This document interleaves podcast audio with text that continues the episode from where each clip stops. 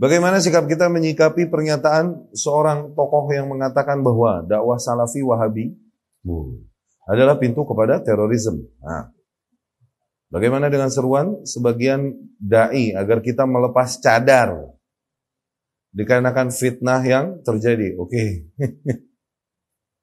ya. Ikhwah, ini bukan baru terjadi ya. Bukan baru terjadi. Tuduhan pada salafiyah, wahabiyah dan lain-lain adalah tuduhan kepada dakwah, tauhid dan sunnah. Bukan baru terjadi zaman ini. Dari zaman dulu terjadi. Mereka yang menyuruhkan kepada kemurnian tauhid, kemudian sunnah, pastilah dicela dan dituduh dengan nama wahab, wahabiyah. Dan itu kemuliaan buat kita. Hakikatnya kemuliaan buat buat kita. Ya. Cuman demikianlah para ahlul bidah yang mindset dan akal akalnya pertimbangan akalnya ini kusut dan rusak, nggak jelas. Ntar kalau kita lagi mengingkari pemberontakan dan celaan kepada penguasa, kita seru kepada sabar, dengar, taati penguasa, kita dibilang penjilat penguasa. Wah, wahabi penjilat penguasa, antek-antek aparat. Ya salah. Tapi giliran ada terorisme dibilang salafi wahabi bawa teroris jadi yang benar yang mana nih? Kita teroris apa penjilat nih? Maksudnya, itu, kok conclusionnya kontradiksi 180 derajat? Karena nggak mungkin penjilat neror, nggak mungkin. Iya? Waktu kita mengingkari pemberontakan, mengingkari kerusuhan dan lain-lain, itu habis kan dikatanya apa? Dituduhnya apa? Penjilat. Ya sam. Dibagi berapa ya sama Jokowi? Katanya begitu no habis. Habis kita habis. Habis. Sekarang giliran terjadi terorisme dibilang salafi juga yang ngajarin. Lah lu bagaimana? Jadi salafi ini penjilat pemerintah. Apa teroris? Yang benar yang mana nih ini ngaco nggak? Ngaco nggak mindset? Dan kemudian ini pendapat dari seorang tokoh ya Allah. Dan ini kita sayangkan ya. Ini nggak mewakili, ini nggak mewakili. Ya nih eh, banyak uh, unsur-unsur di bawahnya tidak terwakili oleh pendapatnya. Banyak yang kecewa. Anda yakin kita berhusnuzon kepada kelompok itu. Banyak yang kecewa dari pendapat-pendapat nih tokoh ketuanya ya Allah Yahdi. Semoga Allah. Nggak nggak mewakili pendapat para pengikutnya sama sekali. Oke? Okay? Karena apa? Karena seseorang nggak mesti dokter lah, apalagi dokter dari Timur Tengah seperti dia, dokter dari negeri yang memfasilitasi dakwah salafiyah juga. Nggak tahu terima kasih nih orang benar-benar. Nggak tahu terima kasih nih orang benar-benar. Sekarang celak-celak salafi dan lain-lain. Ada Syekh Azhar dulu datang sini, oke? Okay? Dia minta-minta, beliau tolonglah diterima uh, apa kader-kader kami di Al Azhar. Soalnya apa? Pada ke Saudi nanti pulang jadi Wahabi berjenggot. Oh Allah, dia ini lulusan sono. Begitu nih orang, videonya kesebar. Seculas itu nih manusia, seburuk itu mentalnya. Anda juga lulusan Wahabi sih, lulusan Saudi sih, S3. Begitu loh. Sampai segitunya. Ya, anda yakin orang-orang yang masih berakal sehat dari kelompok itu dan dari ormas itu malu akan ketuanya ini malu. Kalau akalnya masih sehat ya. Kalau akalnya masih. Dan aneh yakin ada husnudon. Banyak orang-orang yang berakal sehat di barisan itu. Dan malu dengan sikap ketuanya ini. Kecewa dengan sikap ketua ini. Aneh yakin. Itu nggak mewakili. Bukan pendapat seorang tokoh yang negarawan yang baik. Enggak. Ya. Ini pendapat seorang politikus culas saja yang suka curi-curi kesempatan. Kayak berubah ini pas lagi kejadian begini, ah kebenaran, sikat dia salafi. Pas kejadian begini, sikat salafi. Ini berangkat dari kelemahannya dan keputusasaannya menghadapi dakwah salafiyah. Nggak bisa lagi membantah dengan dalil, mati. Oke? Okay? Dan kemudian para pengikutnya pun ah, lama-lama ikut ke dakwah salaf. Dakwah salaf terus berkembang dan berkembang, nambah banyak, nambah banyak. Nambah ditekan, nambah banyak pengikutnya. Demikian dakwah yang hak sejak zaman Rasul Sallallahu Alaihi diazab kaum muslimin di Mekah 13 tahun. Apa berkurang pengikutnya? Enggak. Nambah banyak, nambah banyak. Demikian yang terjadi di negeri ini. Dakwah salaf berkembang, berkembang, berkembang. Nah yang masuk mengikuti dakwah salafiyah ini dari mana? Dari kelompok mereka juga. Ini udah puyeng kebakaran jenggot, putus asa, nggak punya lagi dalil ilmiah. Apa aja dilempar-lemparin. Ini lucu, lucu ini pendapat, lucu. Ya? Ya akhi dakwah salafiyah dakwah yang diberkahi, bukan lain dakwah kita menyeru manusia kepada konsep dan metode beragama sebagaimana datang dibawakan oleh Rasulullah Shallallahu Alaihi Wasallam disampaikan oleh para murid-murid pertamanya yaitu salafus saleh para sahabat radhiyallahu anhum dan ini adalah dakwah kepada sunnah yang hak dan ini adalah syariah. As-sunnah hiya syariah wa syariah hiya sunnah seperti kata Imam Berbahari rahimahullah. Sunnah adalah syariah, sunnah ini adalah syariah secara keseluruhan. Syariah ini adalah sunnah secara keseluruhan. Maka mencela dakwah sunnah, mencela dakwah salafiyah, hakikatnya mencela syariah itu. Berangkat dari kebenciannya kepada sunnah Rasul Sallallahu Alaihi Wasallam. Tidak akan perkataan demikian diucapkan oleh seseorang yang masih ta'zim, mengagungkan Rasulullah dan para sahabat radhiyallahu anhum mikir-mikir untuk sampai kepada ucapan demikian. Mikir-mikir. Ya. Menuduhkan yang tidak-tidak kepada dakwah salah salafiyah. Kita mengkafirkan, kita memusyrikan, kita membid'ahkan dan lain-lain. Ya akhi, dakwah salaf dari dulu menghukumi kufur kepada perkara yang kufur. Memang harus demikian.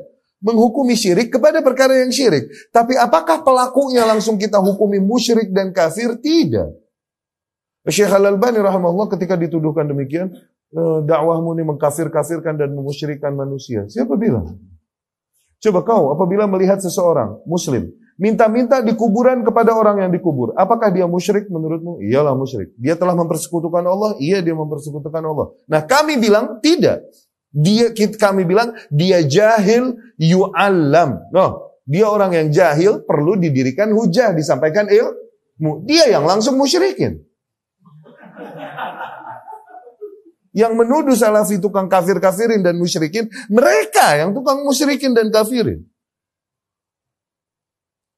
Kita bilang muslim, muslim, awam, awam. Tapi tidaklah yang syirik, kita bilang gak syirik. Syirik, syirik. Kufur, kufur, gak boleh. Bid'ah ya bid'ah. Cuman apakah semua pelaku kesyirikan kita hukumi musyrik? Huh? Sehingga dia murtad dan halal darahnya? Tidak. Apakah semua pelaku kekufuran kita hukumi kafir yang telah murtad dari agama dan kita halalkan darahnya begitu? Tidak. Ada mawani, ada penghalang-penghalang. Apakah semua pelaku bid'ah kita hukumi mereka ahli bid'ah yang kita mesti hajar? Tidak. Ada awam-awam yang kita hukumi jahil dan kita uzur dengan kejah, kejahilan dan lain-lain. Tapi yang syirik ya kita hukumi syirik, nggak boleh mundur. Jangan kita bilang ini nggak ada error dan masih berada di atas. Ya, syirik syirik, beda beda, kufur kufur. Bukan pelakunya yang kita hukumi, kita menghukumi amalan dan perka, perkataan. Adapun orang sepertinya ini yang yang mencela dakwah salafiyah kemarin ini. Mislu orang kayak dia la yu'zar bil jahal, nggak layak kita kasih uzur dengan kejahilan. Ini mengatakan perkataan kufur, mencela dakwah salafiyah itu kufur ya akhi. Mencela syariah, mencela sunnah Rasul Sallallahu Alaihi Wasallam dan menampakkan hakikatnya kebencian pada para sahabat, ketidakridhoan kepada para sahabat radhiyallahu anhum dan apa yang mereka ajarkan. Sampai hati mereka ngomong begitu. Sampai hati dia ngomong begitu itu. Itu menampakkan kebencian yang ada di dalam hatinya itu. Dan bukan baru sekarang pencela-celaannya kepada sunnah dan bentuk syariah yang datang dari Allah melalui Rasulnya Shallallahu Alaihi Wasallam mencela-cela janggut dan lain-lain. Bukan lain, janggut adalah perintah Rasulullah Shallallahu Alaihi Wasallam. Arhu al-liha, afu al-liha. Di dalam banyak hadis-hadis. Apabila memang ia segen menghormati Rasul Shallallahu Alaihi Wasallam, nggak mungkin dia mengatakan perkataan seperti yang dikatakannya bahwa seseorang nambah panjang janggutnya, nambah bodoh atau semakna demikian. Nggak mungkin sampai hati lidahnya ngomong demikian, nggak mungkin. Kalau emang dia takzim sama Rasul, ini berangkat dari penyimpangan yang ada di dalam hatinya. Kita memberikan uzur pada kejahilan orang yang nggak tahu, kita kasih uzur. Tapi uzur pada kejahilan, koyatnya, syaratnya di antara koyat ikatannya nih, itu ayyakuna misluh mimma yu'zar bil jahal. Orang kayak dia mantas dikasih udur kejahilan. Tuh mesti itu. Nah yang kayak dia nih, mantas gak dikasih uzur jahil? S3 di Saudi. Kalau yang kayak gitu kita masih kasih uzur kejahilan, bisa-bisa iblis alaihi laknatullah kita kasih uzur. Oh dia nggak tahu kali aturan taat sama Allah. Begitu lagi ntar kita kata. Awas, hulu di dalam uzur menyeret kepada irja. Dan kemudian hulu di dalam hukum menyeret kepada tak, takfir. Oke? Okay? Nah ini yang terjadi sering kali dari dari sebagian saudara-saudari kita hulu di dalam hulu di dalam oh uzur. Perkara-perkara tokoh-tokoh yang udah jelas penyimpangannya di dalam usul dan ngeyelnya ketika dinasehati dan diingkari masih uzur, tabayun, uzur, tabayun. Ini uzur squad dan tabayun squad. Oke. Okay? Nah ini dia keseret ke arah irja. Ini yang dimaksud irja asri, irja modern tuh sebelah situ. Bahwasanya ujung-ujungnya mereka mau menghukumi error itu hanya ada pada error ha, error hati aja. Lidah mau berkata error, kufur, syirik, segimanapun, nggak dihukumi error. Yang penting hatinya nggak error. Tuh, itu salah. Kaidah halus sunnah kekufuran terjadi dengan lidah, sebagaimana terjadi di hati, sebagaimana terjadi dengan ama, amalan. Demikian juga keimanan harus meliputi ucapan lidah, keyakinan hati dan ama, amalan. Demikian juga kekufuran ya berarti. Nah yang kayak gini dikasih uzur nggak? Enggak udah. Nggak pantas dikasih uzur. Ya.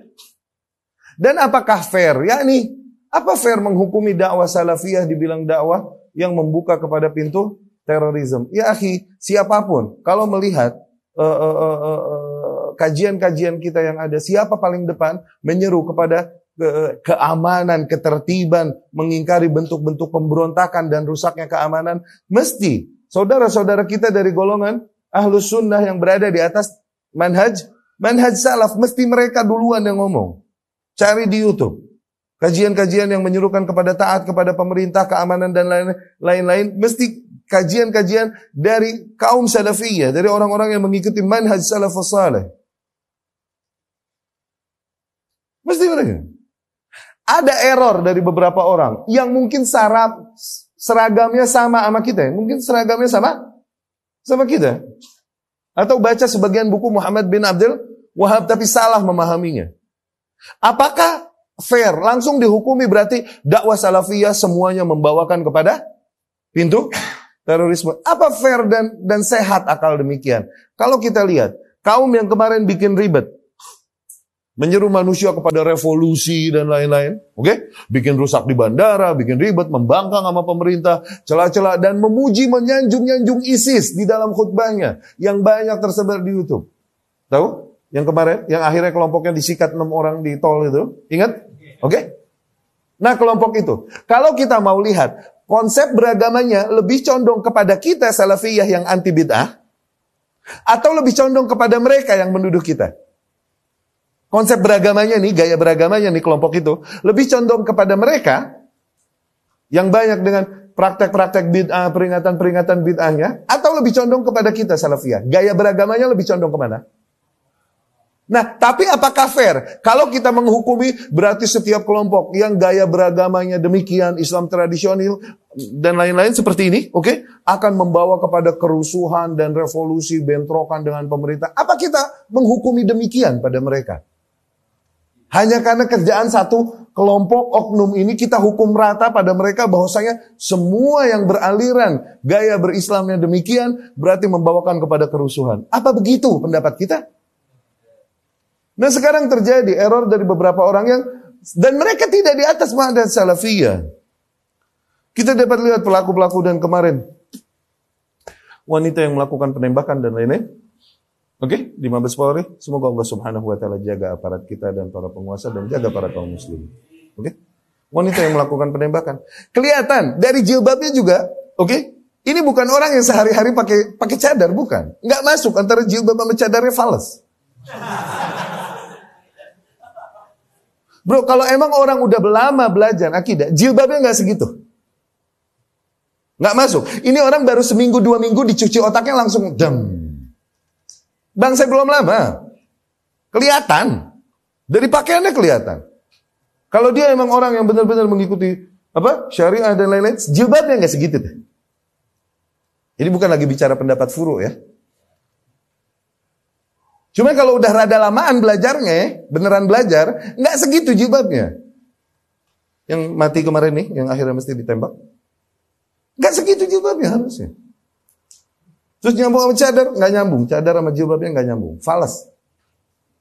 Ini orang baru dicuci otaknya kemarin, belum lama.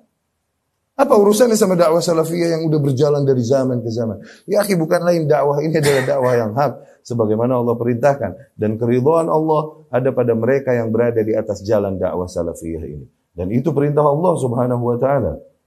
Ya, Umayyushakikir Rasul. Allah berfirman barang siapa yang menentang Rasul sallallahu alaihi wasallam. Min ba'di ma tabayyana lahul huda. Setelah datang padanya petunjuk. Ini setelah dia tahu. Sebelumnya nggak tahu uzur, tapi dia menentang Rasul. Setelah dia tahu, kemudian dia menentang Rasul sallallahu alaihi wasallam. Mu'minin, kemudian mengikuti jalan lain selain jalannya orang-orang yang beriman, yakni orang-orang yang beriman bersama Rasul sallallahu alaihi wasallam. Para sahabat, siapa lagi pilihan lain? Jahannam. Maka kami akan palingkan mereka kalau mereka berpaling dan kami akan lemparkan mereka ke api neraka dan sungguh seburuk-buruknya tempat kembali. Oke? Okay? Dan kemudian Allah pun berfirman, As-sabiquna al-awwaluna minal muhajirin wal ansar. Para kaum mukminin terdahulu dari golongan muhajirin dan ansar. Tuh siapa? Salafus saleh. Yang konsep beragama mereka salafiyah, salafisme. Muhajirin wal ansar. Walladzina taba'uhum bi ihsan dan orang-orang yang mengikuti mereka dengan baik, yakni mengikuti konsep dan pola beragama ala salafus saleh, ala muhajirin dan ansar. Allah berkata radhiyallahu anhum. Itulah orang-orang yang Allah ridhoi mereka. Tuh. Waradu'an dan itulah hakikatnya orang-orang yang meridhoi Allah. Tuh. Jadi keriduan Allah terletak pada mereka yang mengikuti salafus saleh, mengikuti pemahaman salafiyah. Allah yang bilang, dan keimanan yang ideal, pola beragama yang tepat adalah sebagaimana pola beragama dan keimanan para sahabat. Kalau belum begitu, belum beri, belum ideal imannya. Kata siapa? Kata Allah. Allah berfirman, "Wa in amanu bimithli ma amantum bihi." Tuh. Apabila mereka telah beriman sebagaimana kalian beriman. Nah, waktu ayat ini turun, siapa kalian yang beriman? Siapa kaum mukminin yang hidup ketika masa turunnya ayat? Sahabat ada pilihan lain. Hah. Apabila mereka telah beriman, sebagaimana kalian beriman, ya itu beragama sebagaimana konsep beragama ala kalian sama, fakodih tadau, maka mereka telah berada di atas petunjuk. No, petunjuk keimanan yang ideal itu sesuai dengan ketika sesuai dengan konsep beragama ala salafus saleh. Wa intawallau dan apabila mereka berpaling, berpaling dari mana? Dari konsep keimanan ala kalian para sahabat itu Wa in fa innamahum fi syiqaq. Sesungguhnya mereka berada di dalam perpecahan. Maka al-jamaah dan persatuan adalah berada di atas jalan sahabat radhiyallahu anhum sebagaimana Rasul katakan ma ana alaihi wa ashabi. Mereka yang berada di atas jalan yang sama denganku dan para sahabatku. Itu jamaah, kalaupun kau bersendirian. Itu jamaah. Dan syiqaq, perpecahan adalah ketika seseorang meninggalkan jalan itu. Kalaupun ramai-ramai, kompakan, mereka berada di, di atas jalan perpecahan. Dan apabila mereka berpaling, yakni dari jalan kalian para sahabat, sesungguhnya mereka berada di dalam perpecahan. Tuh. Kok bisa seorang muslim menghormati Nabi, menghormati sahabat radhiyallahu anhum, mengatakan dakwah salafiyah membuka pintu terorisme. Kok bisa sampai begitu kalau nggak berangkat karena zaih di hatinya? Kok bisa sampai ngomong begitu? Ya.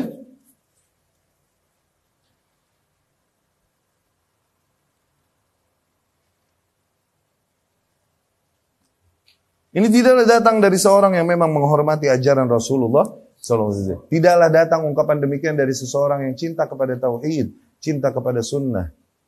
Ya, maka semoga Allah Subhanahu Wa Taala mengganjarnya. Semoga Allah Subhanahu Wa Taala lumpuhkan lidahnya. Ya, dan semoga Allah umumkan pada para manusia bahwa Allah bahwa Allah lumpuhkan lidahnya. Ya. Dan absyir, ya ahla sunnah, ambil kabar gembira ini. Penentangan-penentangan yang terjadi kepada dakwah yang hak, fitnah-fitnah yang terjadi kepada dakwah yang hak, itu bukan lain. Adalah bukti bahwa kita di atas hak.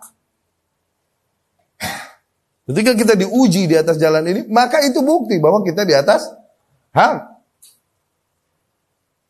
Sebagaimana Allah jadikan musuh bagi tiap bagi tiap para para na, para nabi dari golongan jin dan manu, manusia. Demikian para pewaris nabi yang mengikuti jalan para nabi dan rasul akan mewarisi musuh yang sama. Welcome to the club.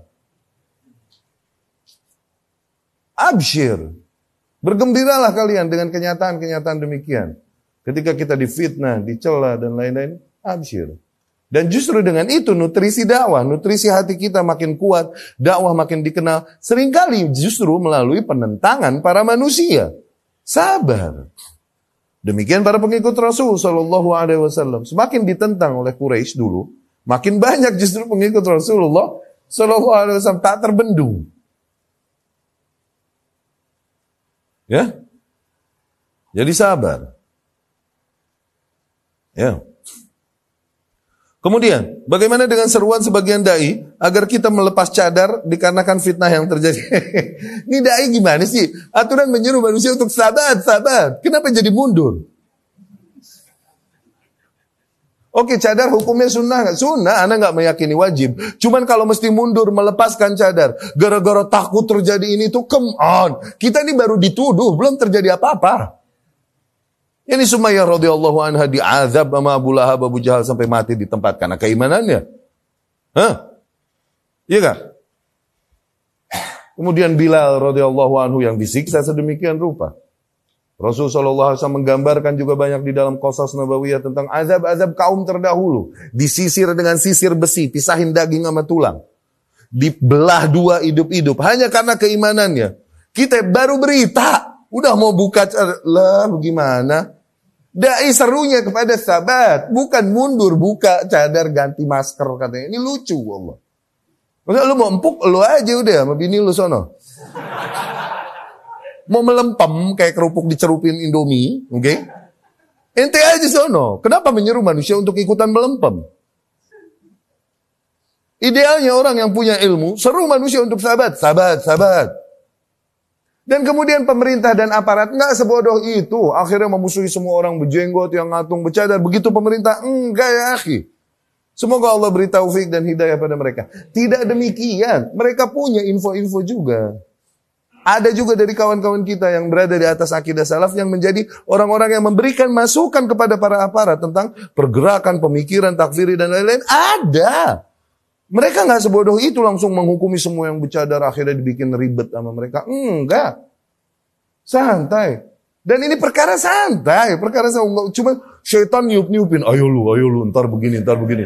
Ditambah ditiupin sama setan, setan-setan dari golongan manusia yang menakut-nakutkan. Seolah-olah perkara ini besar. Udah deh, udah. Nyok, nyok, kita buka cadar, nyok. Apa sih lo?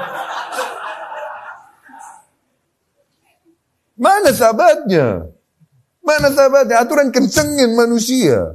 Aturan seru manusia untuk sahabat, untuk kokoh, tegar. Jangan mundur. Abshir. Sampaikan kabar-kabar gembira dan lain-lain. Sampaikan bahwasanya inna dzalikum syaitan yukhawwifu awliya'ah. Itu hanya syaitan yang menakut-nakuti para wali Allah. Jangan seru manusia untuk meninggalkan bentuk syariat yang mereka udah tinggalkan. Dengan kabar yang nggak tahu nanti akan terjadi apa. Nggak begitu. Ya, Nggak, nggak tepat. Dan jangan sebarkan apabila kalian dapat. Seruan-seruan demikian dari seorang dai, maka jangan kalian sebarkan di antara kaum muslimin. Itu akan membuat mereka yang tadinya tenang dan kuat jadi mulai khawatir seolah-olah permasalahan sebesar itu sampai mereka mesti mundur dan tarajo dari beberapa bentuk ibadah dan syariah yang telah dijalankannya. Itu kan mazmum, jadi tercela. Jangan, jangan ikut menyebarkan kekhawatiran dan ketakutan di hati kaum muslimin menjadi perpanjangan tangan syaitan. Jangan. Ya, sabar khair insya Allah. Pemerintah, kemudian juga aparat kita bisa mengatasi hal-hal demikian. Dan ini terjadi, bukti masih terjadi. Bukan di negeri kita doang. Kemarin di Filipina terjadi. Kemudian di negeri-negeri lain terjadi. Emang demikian terjadi selalu. Akan ada aja. Dan ujung-ujungnya yang menggerakkan mereka hakikatnya adalah kelompok-kelompok internasional yang emang gak suka dengan Islam. Yang akhirnya bikin boneka-boneka untuk mengkambing hitamkan Islam. Demikian mereka bikin ISIS. Demikian mereka bikin Al-Qaeda. Mereka-mereka juga yang bikin itu. Untuk apa? Mengkambing hitamkan Islam. Tokoh-tokoh mereka yang berkata, we train them, we weaponize them, we activated them. Kita yang melatihnya, kita yang persenjatai dan kita yang aktivasi mereka. Tuh, tokoh mereka yang bilang. Untuk membuat kaum muslimin sendiri pobi dari ajaran Islam dan meninggalkan bentuk syariat Islam. Tapi Allah Subhanahu wa taala berfirman, "Wa in tasbiru wa tattaqu la yadurrukum kaiduhum syai'a." Apabila kalian bersabar, yani terus bersabar di atas manhaj yang hak ini, jangan goyang, sabar. Watattaku, kemudian kalian bertakwa pada Allah. Yani lakukan perintahnya, jauhi larangannya sebatas kemampuan kalian. La yukallifullahu nafsan illa usaha. Wa in tasbiru wa tattaku la yadurrukum kaiduhum syai'an. Tipu daya mereka, makar mereka, propaganda segimanapun, nggak bakal menimpakan madorot pada kalian sedikit pun. Santai. Ada apa? Ya. Jadi jangan lagi pertanyakan, maksudnya jangan lagi ributin hal-hal demi demi kok kayak baru terjadi sekarang dari dulu. Salafiyah dituduh Wahabiyah dan lain-lain. Celaan-celaan Wahabiyah dituduhkan kepada mereka yang menyerukan kepada kemurnian tauhid dan sunnah Rasul Sallallahu Alaihi Wasallam. Dari dulu, itu celaan dari dulu, bukan baru, bro. Ya, Nah, hakikatnya itu kegembiraan untuk kita, kabar gembira untuk kita yang berada di atas jalan tersebut. Ya. Dan pemerintah insya Allah tidak se -se -se -se sebrono itu mengambil conclusion, kesimpulan untuk menyimpulkan bahwasanya dakwah salafiyah adalah keburukan 100% dan mereka yang e, berjanggut, ngatung, bercadar ini. Enggak, enggak begitu. Khair insya Allah masih dijaga kita sama penguasa. Dan jangan juga sampai kita, sebagian kita, kami dengar sendiri dari beberapa kaum muslimin sampai menuduhkan tindakan-tindakan demikian kepada penguasa. Ah, teroris-teroris. Paling itu mau bikinan pemerintah buat kambing hitamin Islam. Allahu Akbar. Sampai nuduhin begitu no. Paling bikinan aparat juga itu buat kambing hitamin Islam. Quwata Kita ini dijagain, diaturin sama pemerintah sebisa mungkin kehidupan kita di dunia ini. Sama aparat keamanan ketertiban diaturin sebisa mungkin terlepas dari kekurangan yang terjadi pada mereka manusia kok. Iya kan? Dan berangkat dari kaum yang yang kayak gitu juga udah Allah Maha Adil. Iya kan? Appreciate ke, maksudnya mereka nih orang yang paling terancam nyawanya duluan menjalankan tugasnya. Diserang duluan oleh kelompok-kelompok demikian. Karena mereka menjalankan tugas menjaga keamanan, ketertiban para apa penduduk negeri yang notabene umumnya kaum muslimin. Tuh.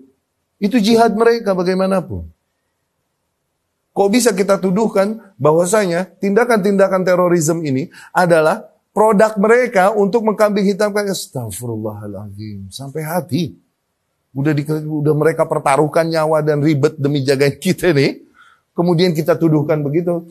Ibnu Mubarak rahimahullah berkata, "Man istakhaffa bil umara dhahabat dhahabat dunya." Barang siapa yang mencela-cela, meremehkan para penguasa, maka berantakan dunianya. Wa man istakhaffa bil ulama dan barang siapa meremehkan mencela-cela ulama, zahabat akhiratu. Maka berantakan akhiratnya. Maka jaga lidah kita.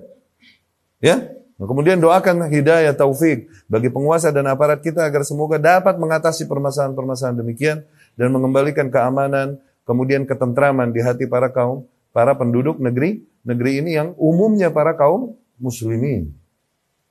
Ya, dan jangan hiraukan tentang pendapat-pendapat orang yang mencela dakwah kita, dakwah yang kita serukan dan lain-lain. Karena apa? Karena demikianlah dari zaman ke zaman resiko para penyeru hak selalu akan dituduhkan dan difitnah dan lain-lain. Dan demikianlah memang pertarungan yang ada dari zaman ke zaman.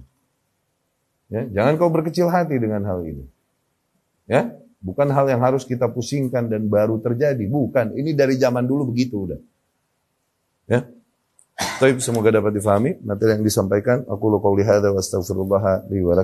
سبحانك اللهم وبحمدك أشهد أن لا إله إلا أنت أستغفرك وأتوب إليك السلام عليكم ورحمة الله وبركاته